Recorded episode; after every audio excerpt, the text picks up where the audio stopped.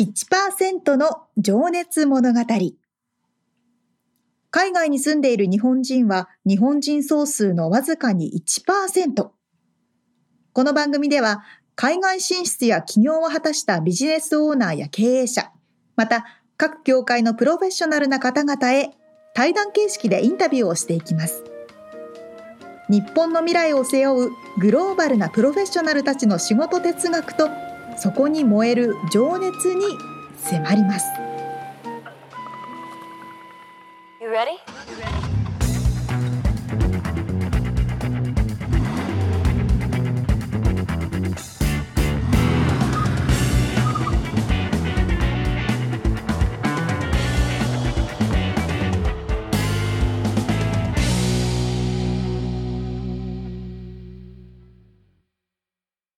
こんにちは。こんにちは。 1%の情熱物語278回です。皆さんお元気でしょうか元気ですかあのー今回ね、インタビューをさせていただいている方が、あのーアメリカの警察官ということでね、うん。そうだ、911、まあこっちで言う、あ、日本で言う、110番か。ああ。はい。で、ミッツさん、最近しました最近っていうか俺、未だかつてしたことないんじゃないかな。嘘えある私、アメリカ来てから結構してて、あ、そうどんな時そう、それがね、どんな時かなっていうのあ、でもまあ、会社にいた時に、うん、なんか変な人がい来て、内容した、してもらったっていうか、その事務所の人とかでね。うんうん、うん。とかっていうぐらいはあるけどね。あだけーど、俺が自身がしたってのないな。なんか 道路走ってて一番多いのは障害物が落ちてる時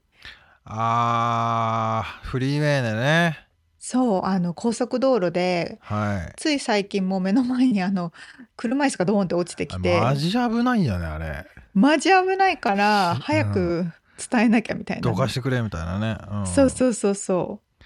があ多くてあとは家の周りでビーとかなな何ドラフトドリフトかおーえっと車で車でス集ピードま出みんしてなで集まってそうそうぐるんキュぐるんキュキュぐるんぐるんキュキュしてんだってそうそうそうとかで「いますよ」とかすぐ通報したりとか あそう多いなあ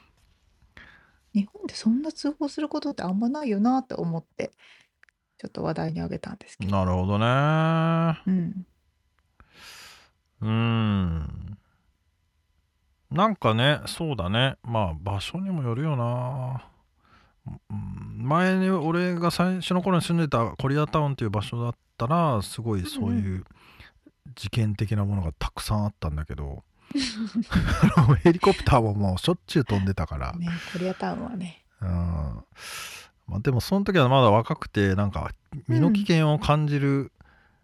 あれもなんつうの、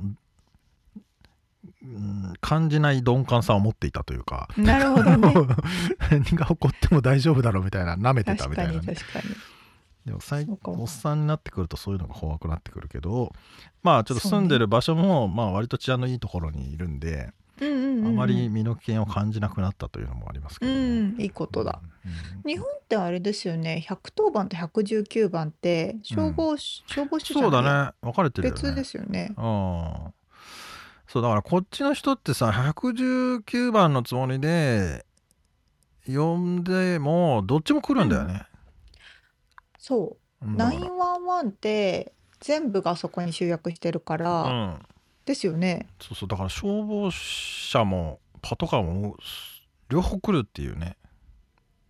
そうそうそうそう、何でも何でも来るって感じう。ん、 911の What's your emergency って言われて、うーんなんかなあなたの緊急時だよ何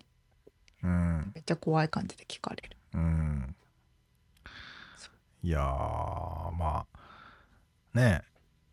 なない方がいいと思うんですけどもねそういう経験はなるべくね、うんまあ、そう危ね険なこととかはねまあでもあのなんとなくやっぱりねそのペッパースプレーの話じゃないけど最近俺もエマージェンシーのうん。 iPhone のエマージェンシーコールのかけ方をあもう一回あどうだったっけなってこの間そういえばなんでか知らないけど見たんだよねあうんうんだから両方長押しすればうエんうんマージうェんンシーが出るっていうこ勝と手を、にかかると多分かね忘れちゃうし多分本当にきそう危険な時ってパニックって大丈夫かなできなくうんなりそうって思って復習しといたんだけど、大事大事で大事だすよねねいやそうだから皆さんもね、ほんとほんとうん、何これがをい機につね起こるか分かんないから、そうそうそうそうそのエマージェンシーコールのかけ方とかね Apple Watch とか iPhone とかでも多分そいろういろあると思うからねいい機会ですのでちょっとこれを機に確認するのはいいかもねはいいいお話でしたねはい、ということで本編に入りますけれども今回はまさに今話しておりました、ロサンゼルスで現役の警察官をされていらっしゃいます、はい日本人の永田由里さん日本人というか、まあ、日本出身そうですねの永田由里さんのお話の第2回です。はい先週がねその LAXPD ということでまあその警察官の働、えっと仕事スタイルとかねはい、えーまああとまあ今ゆりさんが注力しているその人身売買撲滅への活動みたいな話をしてたんですけど、うん今回がそんなゆりさんがどうやってできてきたというかですねまあまああの話にはで先週出てますけどそのギャルだったっていう噂があうんあったりとかそこからあなんでアメリカに来てなんで、えー警察官になったかっていうのをザザザーっと聞いておりますでは聞いていただきましょう。はい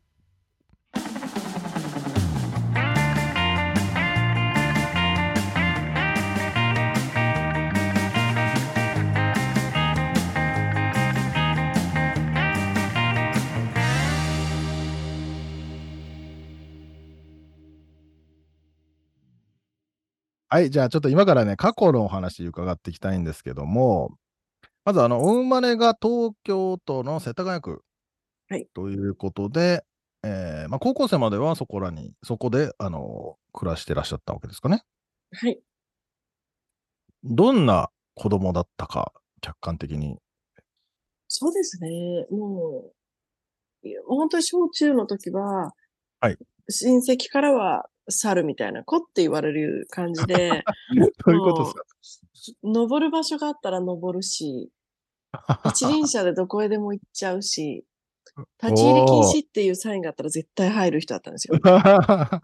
もう興味がありすぎて、なんでここに入っちゃいけないのじゃあ行ってみようみたいな。 ああ、そういうことまあばっわゆかるりしてましたね。やんちゃな子だったわけですね。そうですね。だいぶ、だいぶです。で、高校生入になって、まあ、そうですね、うんちょっとこう、すれてくるじゃないですか、人間。反抗期というか。はいで、。まあ、 典型的な反抗期を経験しまして、はあれですよね、本当に、あんまり、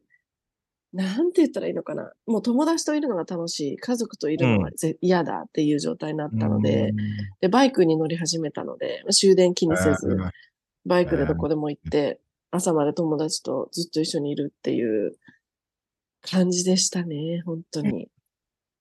まあ、青春を謳歌してらっしゃったわけですね。そうです ね。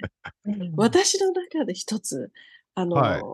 モットーがありまして、その時。悪くお悪い子だったにもかかわらず、ティーン絶の時の対にしちゃいけないことっていうのは、自分の中でなんですけど、男遊びと麻薬だったんですよ。えーその二つだけは絶対に手を出したくないっていうか、自分の中で、その男遊びっていうのはい、いるじゃないですか。いわゆるこう、誰とでもこう、どこでも行っちゃうあ女あの子で。はいはいそれは絶対に嫌だっていうのがあって、だからじゃいあ逆につ言もうそのとそのステディな彼だったらいいってことですよね。そのちゃんとした。そうですね。まあでもそういう人は別にだけでもないので、だから女の子とずっと一緒に遊んでるっていう感じあへえ夜あそうなんだ遊び、カラオケボックスに地元の女の子とずっと一緒に朝までいるとか、デニーなるズとかガストにいるみたいな感じで、あー確かにな。なんか話それだけはしたくなかったんですよ。自分の中で。麻薬と男遊びはしたく麻なかっ薬たとおそ男遊びは。うんハマったら怖いって思ってたんで。まあでもね、そんな東京でね、大都会で、 僕はちょっと田舎育ちなんであれですけど、そう遊ぶとなると、そういう危ない誘いもありそうなもんですけども、そういうのはもそうう、ですね。こう、蹴散らしてたわけですか。行かなかったですね。へえ。あとやっぱ援助交際が流行った時期だったのでう、ーん。みんなやってたんですよ、やっぱり。そういうちなのみ。に、その時のか、どんな格好してらっしゃったんですか制服で遊ぶん制ですか服、うち私立だったんで、制服で外出したら、先生たち歩いてるんですよ、渋谷のセンター街とか。あ見、見回りっていうか、そうそう。それでバレたあら大変なことになるんで、ああ制。服はもうロッカーに入れて、あの、着替えて着替えますね。 っていう感じです。学校終わったら私の場合、原付きのあの、椅子の中に全部詰め込んでたんですけ ど、あそこ結構スペースありますからね。結構入ります、靴とかも。あーじゃあ、 着そう替なえん持でっすよ。て、学校行って、まあ、とりあえずそうで学す校終わったら着替えて遊び行くぞと。はい。そんな、そんな感じでしたね。まあでもナンパでもされますよね、それは。やっぱり芸能人とかもいたりするわけじゃないですか、そのナンパしてくる人の中に。おお。はいはい。そうしたらやっぱりみんなついていくんですよね、お笑い芸あ人あああとかであも。ああうんあでもゆりさんはついていかないんだ。私はちょっとなんかこう、なんていうのかな。多分私の母が真面目な人で、母が結構こう、もともとキリスト教を信じてて、えーおとお父さん以外知らないみたいな感じあだと思うんですよ。へえ。なので、なんか、その影響多分ちょっとあるのかなと思います。あ、じゃあ、るこう、外は、外から見たら、なんか遊んでそうなギャルっぽい感じだけど、中身はもう純粋な、こう、ところがあったっなんかていう。自分の中でイエスのはっきりしてる子みたいな。うーん。なんかまこあう、流されなかったというか、あんまり。ああ、素晴らしいそですれね。はありましたね、昔から。すごい。ち自なみに分の決まりみたいな。はい。なるほどね。その時になんかこう、夢みたいな、なんか、こんな風になりたいとか、そういうのってあったりしましたかいや、当時はやっぱり、安室奈美恵ちゃんに憧れる 年なので、はいはいはいあはい。安室とかいう、安室だ、安安室室とかいう言葉あったぐ安室ねはいはいらはいいじゃないですか。はい。憧れましたよね。だけあど、ーまあ、一瞬で無理と分かって、そうやなんっですかぱり、いや、無理じゃないですか。いや、なんか母親にもすごい、そんなんあんた無理に決まってるでしょ。バカね、みたいなこと言われたんで、あだよね、と思って。だから私の中でやっぱりその、小中の時から人身売買について気になってたんですよ。マジですかそれはな、なぜあ何がの、きっか私の母がはい人身売買のリサーチをしていて、で、あー私に話してくるんですよ。で、多分、私、小中ぐらいで、やっぱり子供が売られていく話とか、臓器を取られて死んでいく話とか、性奴隷になる話っていうのを聞くと、ちょっと聞いてるだけでもちょっとトラウマになるんですよ。うん、それはなかなか衝撃ですね。ですよね。そう、だからはい私的にはすごい衝撃的で、で、はいかつな、なんで大人は何もしないんだよっていう、うんちょっと不満があったんですよ。え、そんなことが起こってて、なんで誰も何もしないのえ、なんでニュースでなんかしょうもないこと言って、全然その話出ないんだろうって思ってたんで、だから高校生ぐらいの時にはもう、やっぱりなんか、え、自分はなんか将来大きいことがしたいなとか、自分は何か人身売買がなくなるように何か動きたいなって漠然とただなんとなく、別にこうして、ああしてとかなかったんですけど、プランうんは。うんうんでもなんか、そういう見て見ぬふりする大人になりたくないなみたいなのがすごいあったんですよ。まあじゃあ正義感が強かったのかないや、多分すっごい性格は全然変わってないと思います。昔から何にも。うーん、うん。そうですね。それはでもすごいし、ちょっとなかなか衝撃ですね。子供、子供、小中学校学生にとってそういうお話っていうのはね。そうですね。結構忘れられない内容でしたね。そっか。まあちょっと僕、すそう皆さんに聞いてることなんですけど、何か人生で転換期となった出来事、衝撃を受けた出来事ってあればっていうのを聞いてるんですけど、まあそれもその一つなんですかね。そうかもしれないですね。うんまあ、ちなみにその、そこからアメリカに行くわけですけど、来るわけですけど、は高校卒業されてからどうされたんですか高校卒業してもうすぐ、えっ、と、アメリカですね。そのまんま。カリフォルニア。はい。それはな最ん初、か、アーバインに行きました。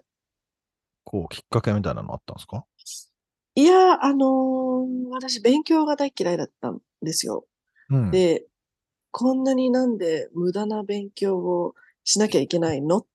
はてなはてなっていうのが昔からあったんで。あ何のためにやってるのみたいなね。そう。で、ん高校卒業するときになったら、あんなに中学の終わりに高校受験、高校受験ってやって、また大学受験でみんななんか必死になってやるじゃないですか。うんはい私、それはもうなんか、自分の中でやる意味が理解ができなくて、はい。え、私はやりたくない、単純に思ったんですよ。別うんに対して役にも立たないだろうし、なんでこんな勉強しなきゃいけないのみたいな感じで思っていて、うんで、まあ、お父さんとかにもそういう話とかをしていて、そしたら、あ、じゃあ、ゆり、あの、留学するって言われて、英語の勉強してくればアメリカでも行ってって言われたんで、おう え、超楽しそうと思って、絶対そっちの方がいいじゃん、大学受験よりと思って。はあ、じゃあ親御さんそこを決めましたからのオファーだったんですね。そうですね。もう父が言ってくれたのがすごい嬉しかったですね。え、いいんだみたいな。え、信用してくれてるんだ。アメリカ送ってくれるんだみたいな感じで。でやっぱりそのなんか大学に入っても多分、なんかサークルに入って飲み会やってみたいなイメージしかなくて、日本の遊なんんかで大るだ学け生み。たいなね。うん。いや、僕もそれありました。うんですよね。だからその時間の無駄が絶対したくないってすごく思ってて、うんだったらアメリカ行った方が全然いいじゃんと思ったんですよね。それでも、ゆりさんはビビんなかったんですかそれ、あアメリカ行っておいでって言われて。全然楽しそう。私、恐怖心っていうものあんまり持ってない人なので、好奇心が大きすぎて、恐怖心ないんですよ。恐怖心ないとやばくないですかで も。あー、でも好奇心あると、好奇心があまりに大きすぎて、あそれに夢中になっちゃうんで、ーうわー、ね楽しそうみたいな。え、こんなこともできて、こんなこともでえ、アメリカでしょみたいな。かっこいいじゃんみたいな感じが勝っちゃって。すご恐怖心なかったですね。い。英語はちなみにできたんですかゼロでした。ですよね。そんなはねい、アムラを 目指してたらね。そうですよね。全然ダメですよ。成績悪かったんで。そっか。それでアメリカに行って、結構ど、ど、最初はまあやっぱ語学は、あ、でも留学ってことはいきなり大カレッジとかですかあ、いや、あの、英語が話せなかったので、語学学校からです。行って、ははははも。ちろん。はい。まあ楽しい日々ですよね、おそらく。どうでしたかまあいや、ありがたいなと本当に思います。やっぱり仕送りしてもらって、そうやって勉強させてもらえるっていうのは、本当にすごいなって思いますよね。父親には感謝です。うん。うんまあじゃあそれから、あのーまあシングルマザーになられたということは、まあご結婚されたと思うんですけど、はいど。どういう流れでそこまで行かれたんですかね。えーと、まあ、大学生の時に、前の、えっ、と、元旦那に知り合っ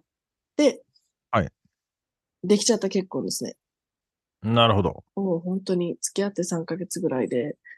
お子ら供がで早いきてしまって、うん。で、私当時23歳ぐらいだったんですけど、私うん昔からこうなんかちょっと考えがイエスのはっきりしてるって言ったじゃないですか。はい。だから妊娠が分かった時に、はい、産むみたいな感じだったんですよ。あはーい、私はもこの子を産む。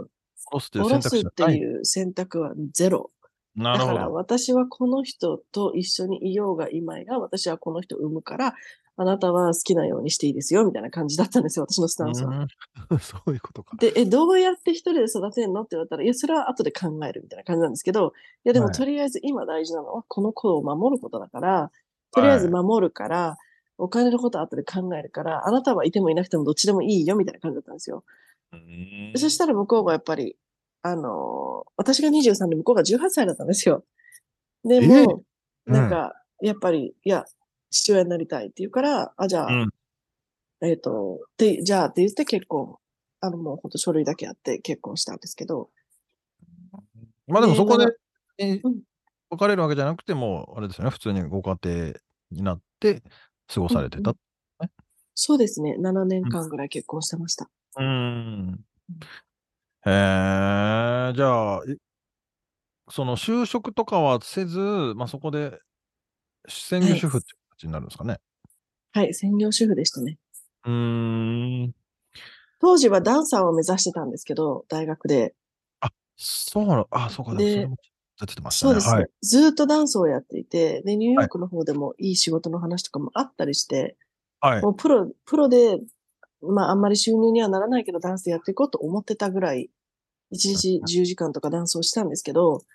でも結局、まあ子供ができたんで、それは変わってっていう感じですね。プライオリティがこう、一気にガンと変わったんですよね、私の中でそうですよね。まあ、んニューヨークいきなりとわけにもいかないし、まあ、じゃあ、だからそう学そう生、卒業する前に、もうそういう状況になったので、まあ、一旦そのダンサーっていう選択肢は、外し、を横になって、まあ、子供を中心、子供はもちろんね、最優先ですもんね。そうなると。そうですね。うんそうですか。まあそっからじゃあ、警察官ってまだ全然こう、なんていうんですか、 ヒントすら出てこ遠ないいですね、ま だ。けど。確かに。ねえ、アムラを目指して、まあ、 ね、お父さんが留学行ってこい、行ってきたら、で、アメリカに来て、まあ、ダンサーを目指して、まあ、ご結婚されて、子供生まれて、専業主婦になった。はいまあ、これなんとなく聞いてるだけだとこうあたあた温かいほんわかした話なんですけど そっからそうですねなの。でそっか警察ら官にまあ、うん、まあ、離婚をしてからですよね。人生がコロッと変わったのが。まあ、ちなみにじゃあ、あのー出てますけどにあのえっとご長男と長女のお二人ですよねはい。のお母様になられてはい。離婚をされたのは何歳ぐらいのおお子さんが何歳ぐらいの時です子か供が2歳と5歳ぐらいでした。うんそうなると、そっからもちろん劇的に生活は変化すると思うんですけど、うんどうやって暮らしてたんですかいや、もう最初は本当に仕事が見つからなくて、いろいろ面接行ってもダメで、で、あの、やっと雇ってくれたのが、あの、ここ一番屋のカレー屋さんおーだったんですね、の1号店。僕ね、あの、前職がビビナビっていう会社の、えー広告営業なんですけど、僕多分営業に行ってますね、ここ一番屋さんに。あ、本当ですだかからね、僕もそれをね、あの、YouTube で見てね、あれと思って、もしかしたらゆりさんいたのかなとか思ったりして。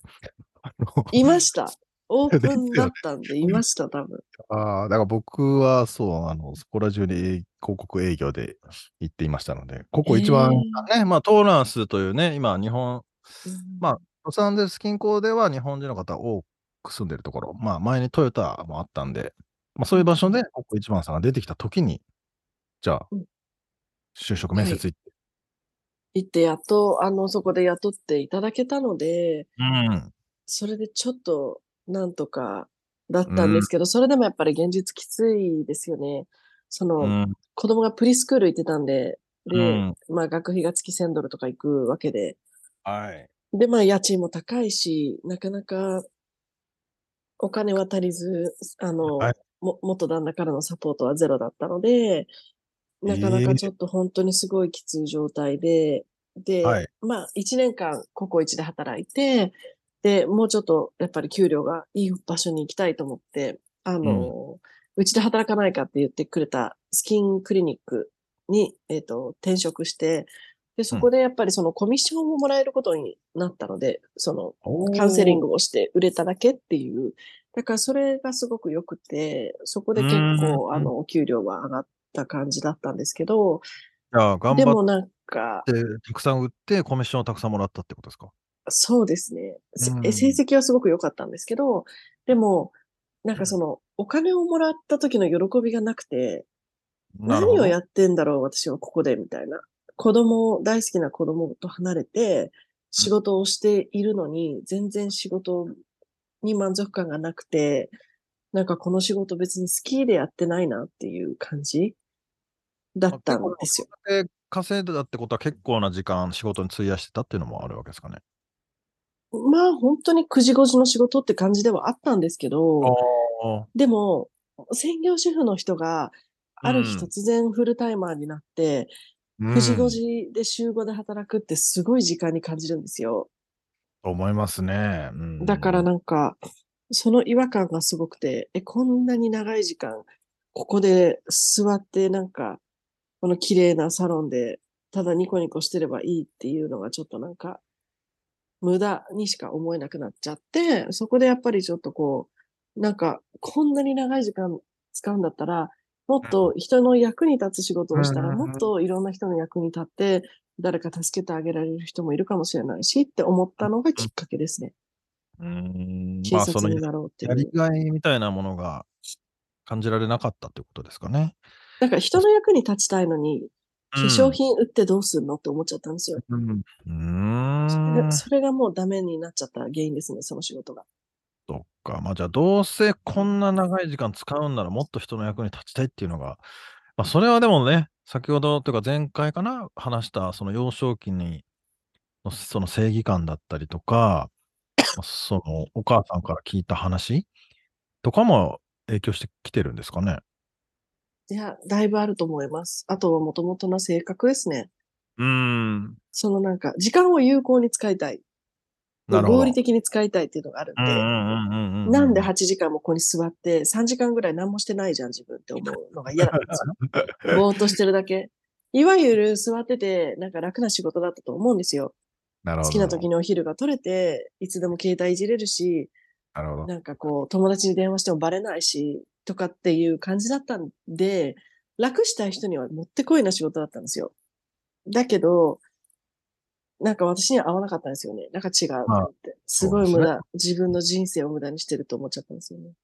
まあもちろんね、その化粧品を売っ販売したりとか、まあそれによって、あの、喜びを感じたりとか、たあの、うんうんうん。助かってる人たちも中にはいらっしゃると思うんですけども、それがちょっとゆりさんには合わなかったっていう話ですよね。そうですね。うん。で、こんなことしてる場合じゃないみたいな感じに思っちゃったわけですか ね。そうですね。何やってんだろうみたいな。でもそっからですよ。そっからなんで警察官にっ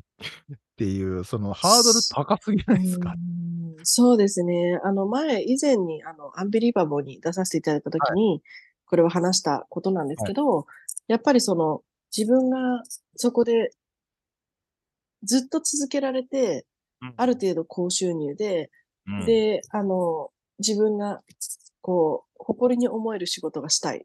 なるほど。子供にも胸を張って、ママはこれをやってるって言える仕事がしたいと思った時に、その自分のやっぱり性格を分析しようって思ったのが最初で、自分の長所を紙に書いて、その職場でやってたんですよ。暇なんで。あの、長所をわーって紙に書いて、自分の短所を全部書いて、はい思い当たる職業を全部書いて、で、うんこう、あの、なんていうんですか、自分の性格に合う仕事を丸、合わない仕事を×していくっていうのを、長所と短所で両方やっていったんですよ。で、もう、ぴったり合うのが警察官だったんですよ。警察と消防と自営業が残ったんですけど、なるほど自営はお金が必要で、私にはその時お金がなかったのでできないで、で、消防は待ち時間がすごい長かったんで、えっと、申請してからの。そしたらもあうー警察しかないじゃないですか。だから、あ、もう警察だと思って、あ、じゃあもうこれに決定みたいな感じだったんですよ。 なるほどね。ちなみにその警察、自分が警察官になるって、その子供の頃とかってなんか想像したこととかっていや、一度もないです。ないです 逆を言っていたと思います。なんか、きゃ警察から逃げてたんで、なんか、バ イク、バイクでスピードオーバーして逃げたりとかしてあたあ、んで。警察のお世話になってた方だったんですね。そうで すね。しょ職質されたりとかしてたんで。いやー、人生おもろいっすなーですね。まあ、これね、ちょっとアンビリーバボーの話が出たんで、もう皆さんこれ YouTube で多分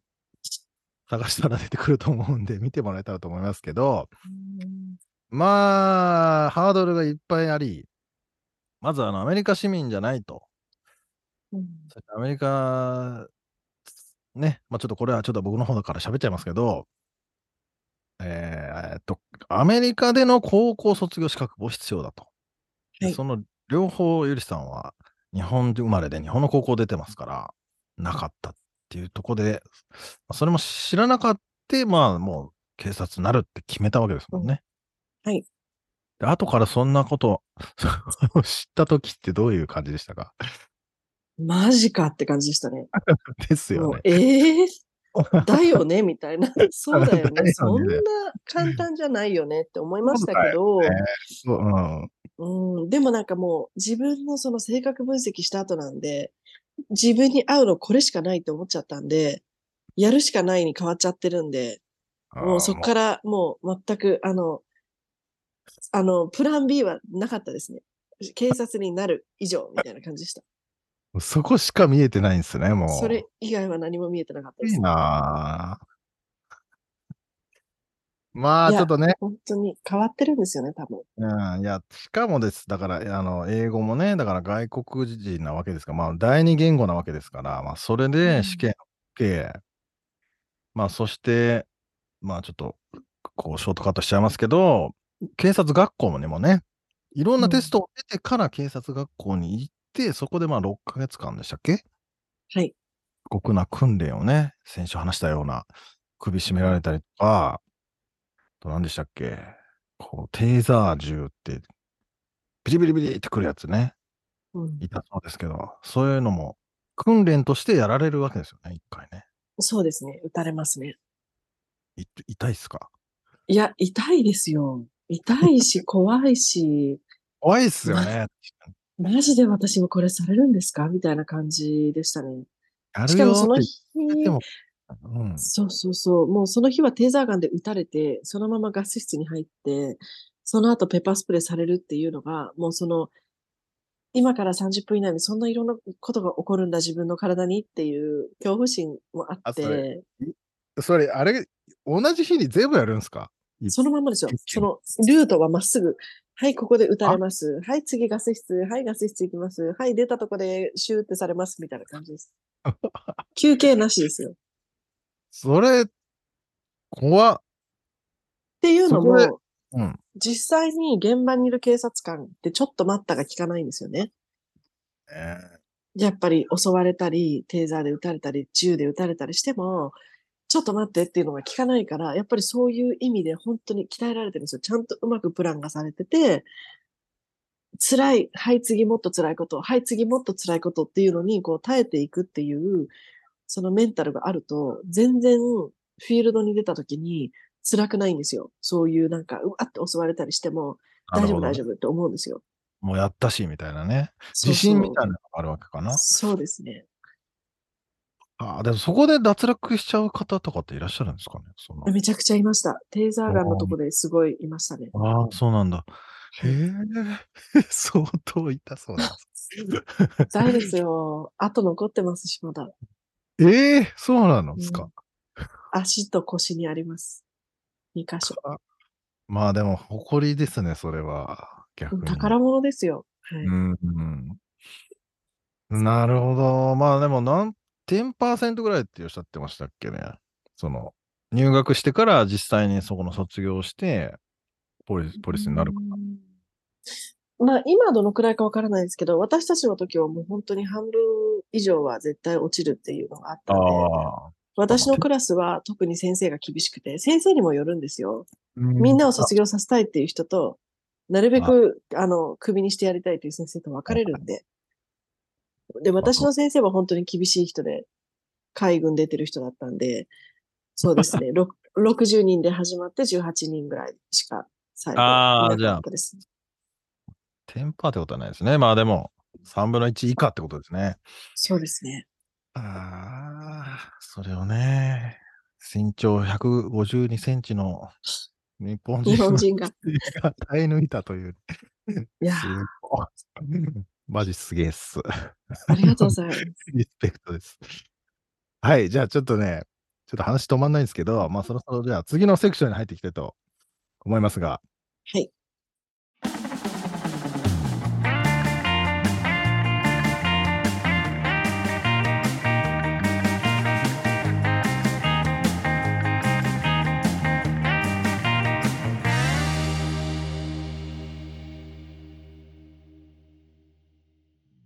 ちょっとマジでテーザーガンの授業とかで受けるとか信じらんないんですけど。ねえいやだからそのペッパースプレーもね実際に自分で浴びて経験をしているわけですけどすごすぎる。すごすぎだよねだってあと残ってるっていうから相当ですうよ。んまあちなみにこれ YouTube であのまあこれいいいのか悪いのか、アンビリなんとかっていうね、アンビリーバーなんとかっていう番組 がね、出てますから、そこで詳しく出てたりするんで、うんうんうん。あの映像付きでね、まあ、あの見てもらってもいいんじゃないかなと思いますけども、はい。本当に過酷そうな、まあ、60人いて18人だけが生き残ったっていうかね、さ生き残ったっていうか、サバイブできた、卒業できたいという。やー、すごいなー話でし。たけどもいやこれさマジでさあのおそらくその60人の中でさいい一番卒業から遠いっていうかうん。はあのハンデっていうかなんて言うんだろうな誰もが思っただろうねそのゆりさんがいいていやさそこに。本当よ。本当にあ のアメリカに住んでいると分かりますけれどもアメリカの警察官って日本の警察官みたいにおまわりさん感は全くなくて、ああみんちょっなと軍隊みたいな。そうみんうなんレスラーか格闘家にしか見えないもんねみんな。本当話しかけるのとかも怖いし全員ガン持ってるしでも腕の太さがねだいぶ丸太みたいなやつばっかりだからね、マジで、まあ、タトゥーもいっぱい入ってるけどみんなうん、そそんな中に1 5 0センチのアジア人女性がいるっていうのはそうそうそう信じられない話なんですよ。多分みんな二度見するよね最初、うん えみたいないやだしこれでね例えばトラフィックストップとかであうんの車、交通違反した人を止めるとかっていううんと対峙する人がねいやいやいや本当だよ絶対舐めてくるはず舐めなてんでかすよか。るよね、そこに対応するうんこの心の強さってうん言ったうんら相当よ。まあねそのだから銃を抜いてやっぱりそこで最初っからまあ威嚇としてあのうん使ったり、まあ、それをするにはやっぱり結構なこのなんつうのメンタルの強さとかねそう度胸がいるよねはい。うんいやーアムラーをアムラーに憧れた 高校生がなんでこうなっちゃったんだろうやっぱあれやな心の中にそのやんちゃな気持ちがあるから強い気持ちはすんごいあるんですよね。ねえいやほんとそれ正義感というかそうそうそうそう。うーんまあでもねそのその頃の話で男遊び麻薬は絶対にやらなかったっていうのがもうなんかこれうはんこれで筋が通ってる通ったというかなんか芯の強い強さを感じますけどね。いやなんかでも東京だなって感じませんうーん。なんかうん私山梨出身なんですけど、うんうんこう山梨とかだとそんなにこう麻薬っていうのがね身近にあー感じることはなかったから、まやっぱり東京とか特に都会とか今の時代はどういう風になってるかわかんないけど、うーんうーやっんぱ日本でもそういうのって蔓延してるんでしょうね。そうだね。 まあでもそこにやっぱり行かないっていうのはねうん、いや結構なその意志の強さだったりそうそうそう絶そう対流されちゃうじゃんそんなの行く友達もいるだろうしさお前やんないのかよってそうバそうカそう、にされたりね、そうそうそうねえだからそれに自分の意思を貫く強さみたいなのその時からあったっていうのはうんすげえしうんなんか自由奔放にいあのご両親もうんこうなんていうのこうなんてなんていうんだ放任主義じゃないけどそういう感じのうん、あれだったにもかかわらず、 警察官という正義感を持ったうんになってるってなんか皮肉じゃないけどなんかそういうのの逆な感じするじゃないなんか日本の教育っていうかまあ俺は少なからず学校に対して自由をまあ規制も多かったしさ、そうねなんかそれをどんどんどんどんダメダメダメダメって言われてさこれもダメ、うんあれもダメそうねでそれが果たしてどうなんだっていうね投げかけにもなってる気がするんですよその自由に生きてきてこうせあの世間の役に立つ仕事に就いたってどういうことって うん思うよねちょっ とな何言ってるか分かんなくなってきたけど、 うんいやーこんなにあのキャリアチェンジをできるしやろうって思えることもすごいですね。ああねすうごいなんいろいろとだって別に全然違う仕事しててそうねでそれ考え直してたとしてもねで例えばおこれがやりたいと思ってもそこに向かって動けるってなかなかうんもうだからなんパかワーがね退路を断ってるというかね、まあ、プラン B はないって言ってましたけどなるやるっつったらやるんだっていう折れちゃう感じ ですすごすぎるよねかっこよすぎだなはいまあそんいな感じですかねだからうんまあ皆さんいでろはいではいろろなことを感じると思いますけど あのちょっとテーザー銃の面白すぎてあとは一生残るということではいでは次はどんな話ですかねそんな、えーゆりさんのまあ仕事哲学ですね うん仕事への向き合い方とか、えーあとは何でしたっけねもうこれもまたね俺は進行を忘れてもう話に夢中になっていましてですね もうでも本当におもあの面白かったです次回も絶対に面白いです しか言えないです、もう間違いなくそうですね じゃあもうとにかく聞いてい,、うんい、ただくということでまあ楽しみにしてます、はい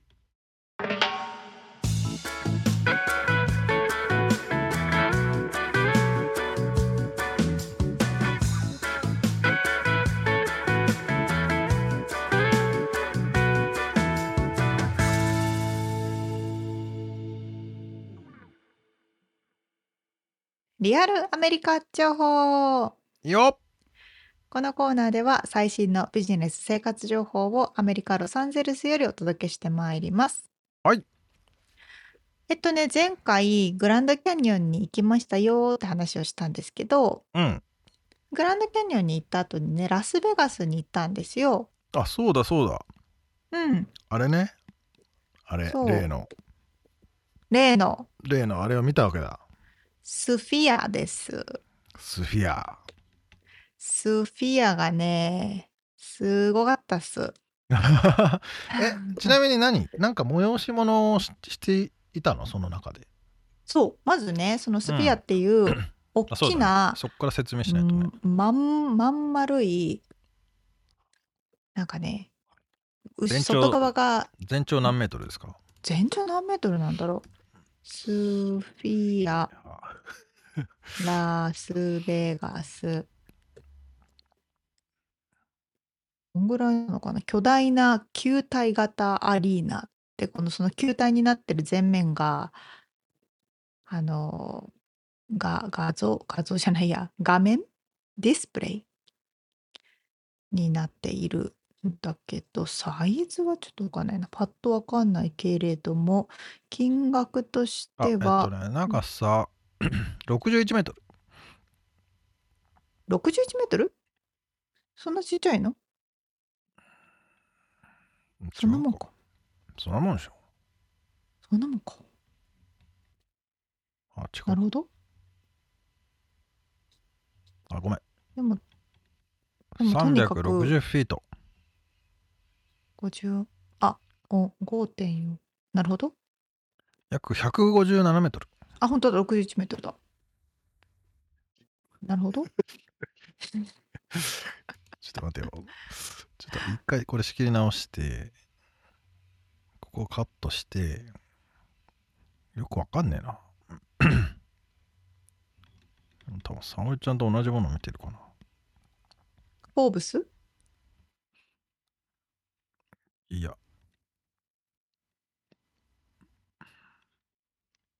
ちょっと待ってよ。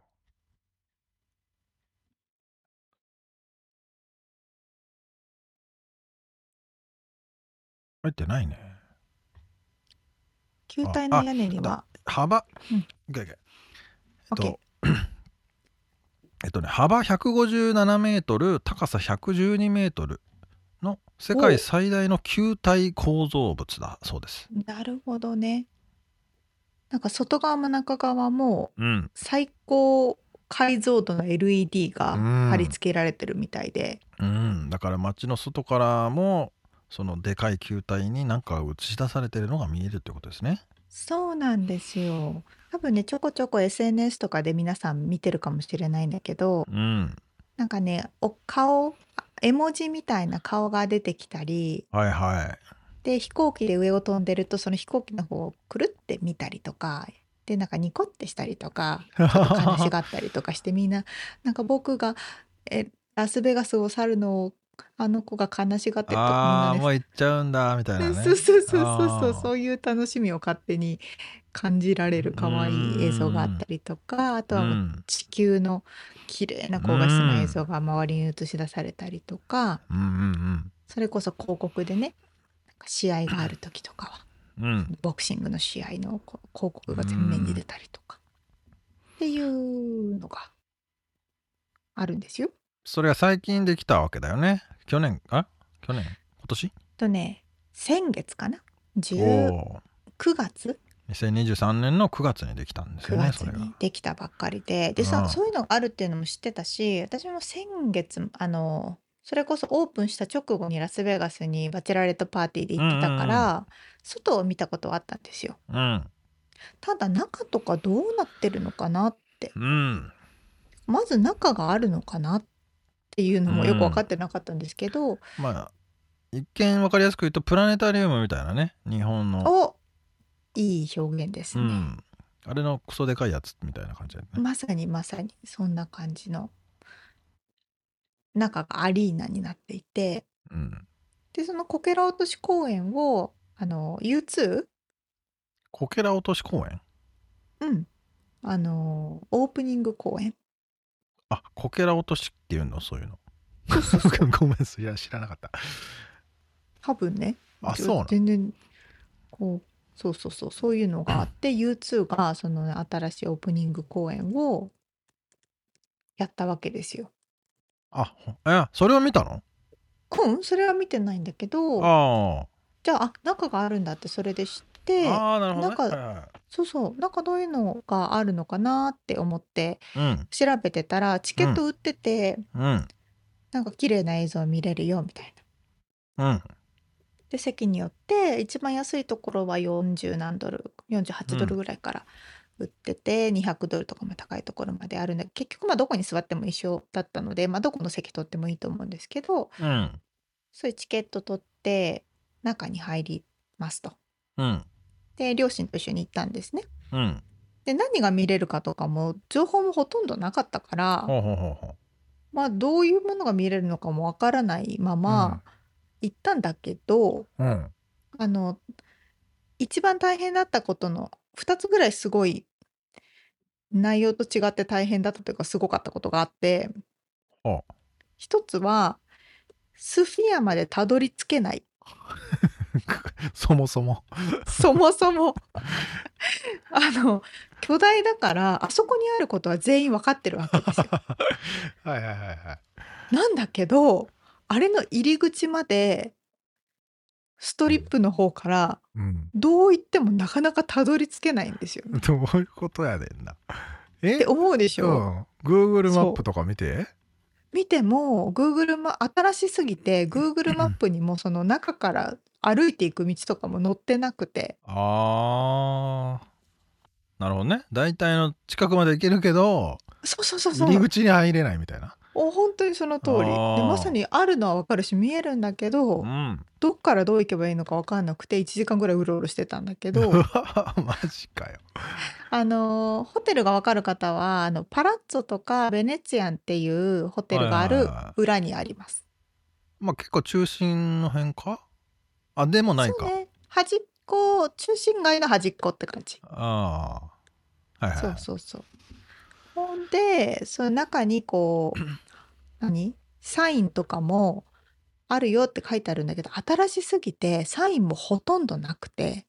へ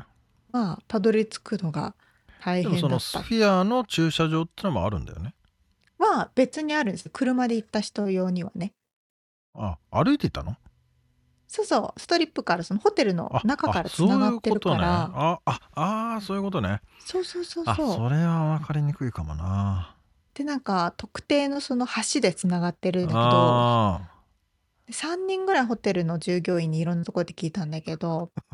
全員違うこと言って結局たどり着けなくーていやーマジであるよね道聞いてもみんな結構適当なこと言ってんなとか思うことあるもんねそう自信満々にすごい教えてくれるんだけどまあしかもだからそれあれだよねだから建物の中入ったり外出たりそうなのどこのホテルからどのその通路があるのかっていうのが分かりにくいってことねそうそうそうそうあそれはなんとなくわ分かりましたそううーんそれでな「あやったなんとかたどり着いた」って言ってたどり着いて、うんで中に入ったらこう綺麗な映像とかなんだろう照明とかはいはあって私たち結構上の方の席を取ったんですねあの,、うんあの上っていうのは、えー、と階が上の方の席い、まあ、天井に近い方そうね天井に近い方の席を取ったんでエスカレーターを乗り継いで上の方まで行くんですけどああでエスカレーターを2個ぐらい3個ぐらいかな乗ってかなりその3階4階5階ぐらいまで行ってうんで映画館に入るみたいにその中に入るんですけどうんえーと、ここがですね、一番忘れられない思い出でしてあ、入った瞬間、 うんもうね、急すぎて、座席の作られ方が、マジで崖ぐらい、マジで崖ぐらい急で、そこから座席に行くまでの、まずこの階段で、あ全員が横の手すりにすごい必死につかまりながら 腰砕けそうになりながら「キャー!」とか言ってまず行ってへえそこから席に入るんですけどああその席もちっちゃいの細くてへえほんで横の人に全員立ってもらうんだけどなんかみんなブルブル震えながらその席にああ「行くよ!」みたいな感じでこう歩いていってなんとか狭いってない落ちそうな感じってこと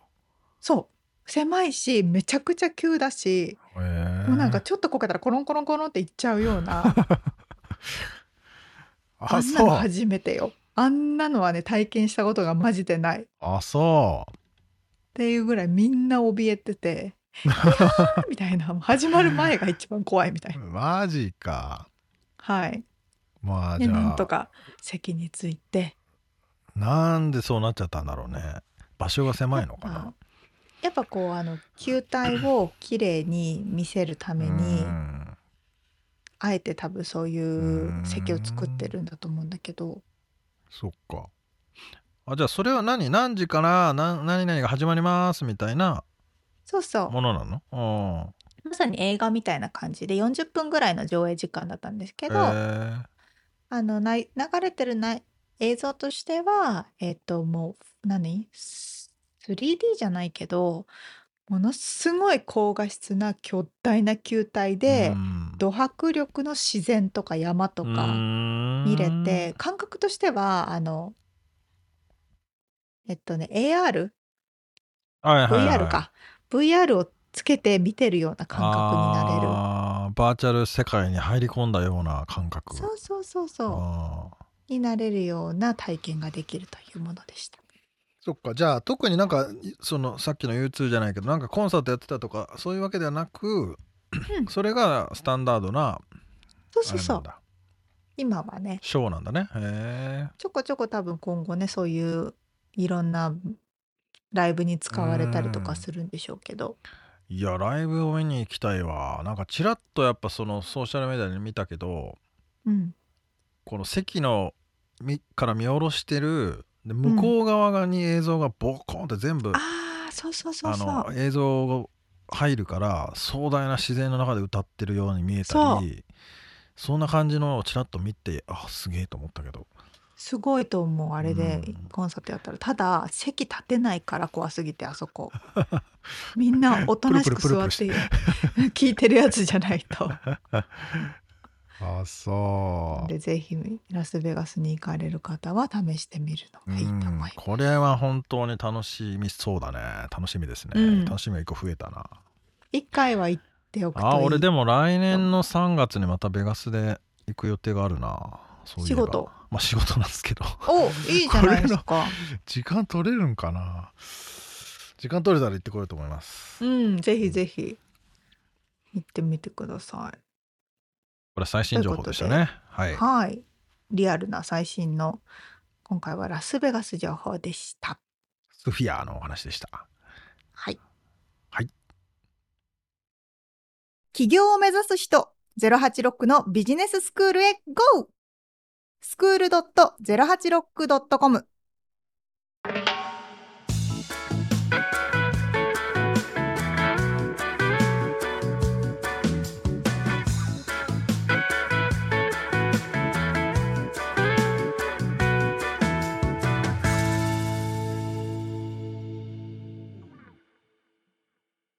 締めのコーナーです。質問。えー質問。えー、っとですね。まあ、ちょっとさ先週と被るかもしれないんですけど、警察にお世話になったことありますかっていう。 あのまあ、この間なんか911コールをしたかっていう話だったんだけど、まあ、捕まったことあるかっていう質問になっちゃうから、それはちょっと、あの、ないと思うんですけど、まあ今のとこはないですうね。んまあ、僕もね逮捕されたことはないんですけどパトカーに乗ったことが1回ありましてほうほそれはあの原チャリで走ってたら怒られて家まで送,、怒られたっていう経験なんですけどまあそれは置いといてう。 うん、今日なんか話をちょっとしてみたかったのはねあのちょっうとん質問と関係なくなっちゃうかもしれないんですけど、うんあの K9 ってさうん、 K9 って書いてさうん。日本でそういうのあったっけっていうそういう呼び方 K9 っていう呼び方 K9 ってワンちゃんにだけ使うんじゃなくてうんワンコのことなんですけど、あのサークル K の K に数字の9って書いて K9 って呼ばせるじゃんねこっちうんの、うん。そのことをまあ日本にいた時は俺は知らなかったんですけど、私も知らなかった。うんでこっちで走ってるパトカーにさよく K9 って書いてあるんだうよねん、、書いてあ る。うんでそのそこにはやっぱり警察犬が乗ってるっていうことでうん、あのーまあ、最近そういうのはねもうは最近というかそのそういうのは分かってきたんですけどこ空港にもねいっぱいいっぱいその K9 警察犬がいっぱいいるんですけど、うん。まあ、そのね警察犬のショーがね僕の家の近所で毎年行われていてフットボールのでけえグラウンドでねえー、ほんでねあのだからしつけこうす、うんお座りとかなんだろうこあいつが犯人だから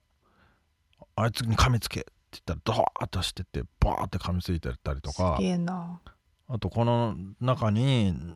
まあ麻薬というか、まあ、マリファナがどっかに隠されてますさあ探して、うんみたいなのをみんなの前でやで犬がクンクンクンクンっつってこう探してあここにあったみたいなやつとかうね、んうんうん。そういうショーをね毎年1回やっててそれが割と楽しみなんですけどえー、面白そ 面白いよね。うん、で最後はなんかねヘヘリが飛んできてう。へえー。そこに着陸してっていうねショーがあってねなんか、まあ、ただその話がしたかっただけ っていうあのあれなんですけど、日まあでも本もね、警察犬はいるうん、けど、でも警察犬が乗ったパ専用のパトカーとかっておおるのかね確かにあんまりないけど、見たことないよね。そうね。こっちだとよくあのカーチェイスをして、そのカーチェイスの最後に車に閉じこもってる犯人に向かって、あ K9 があ噛みついいて引きずり出すっていうのは結構見ますよね。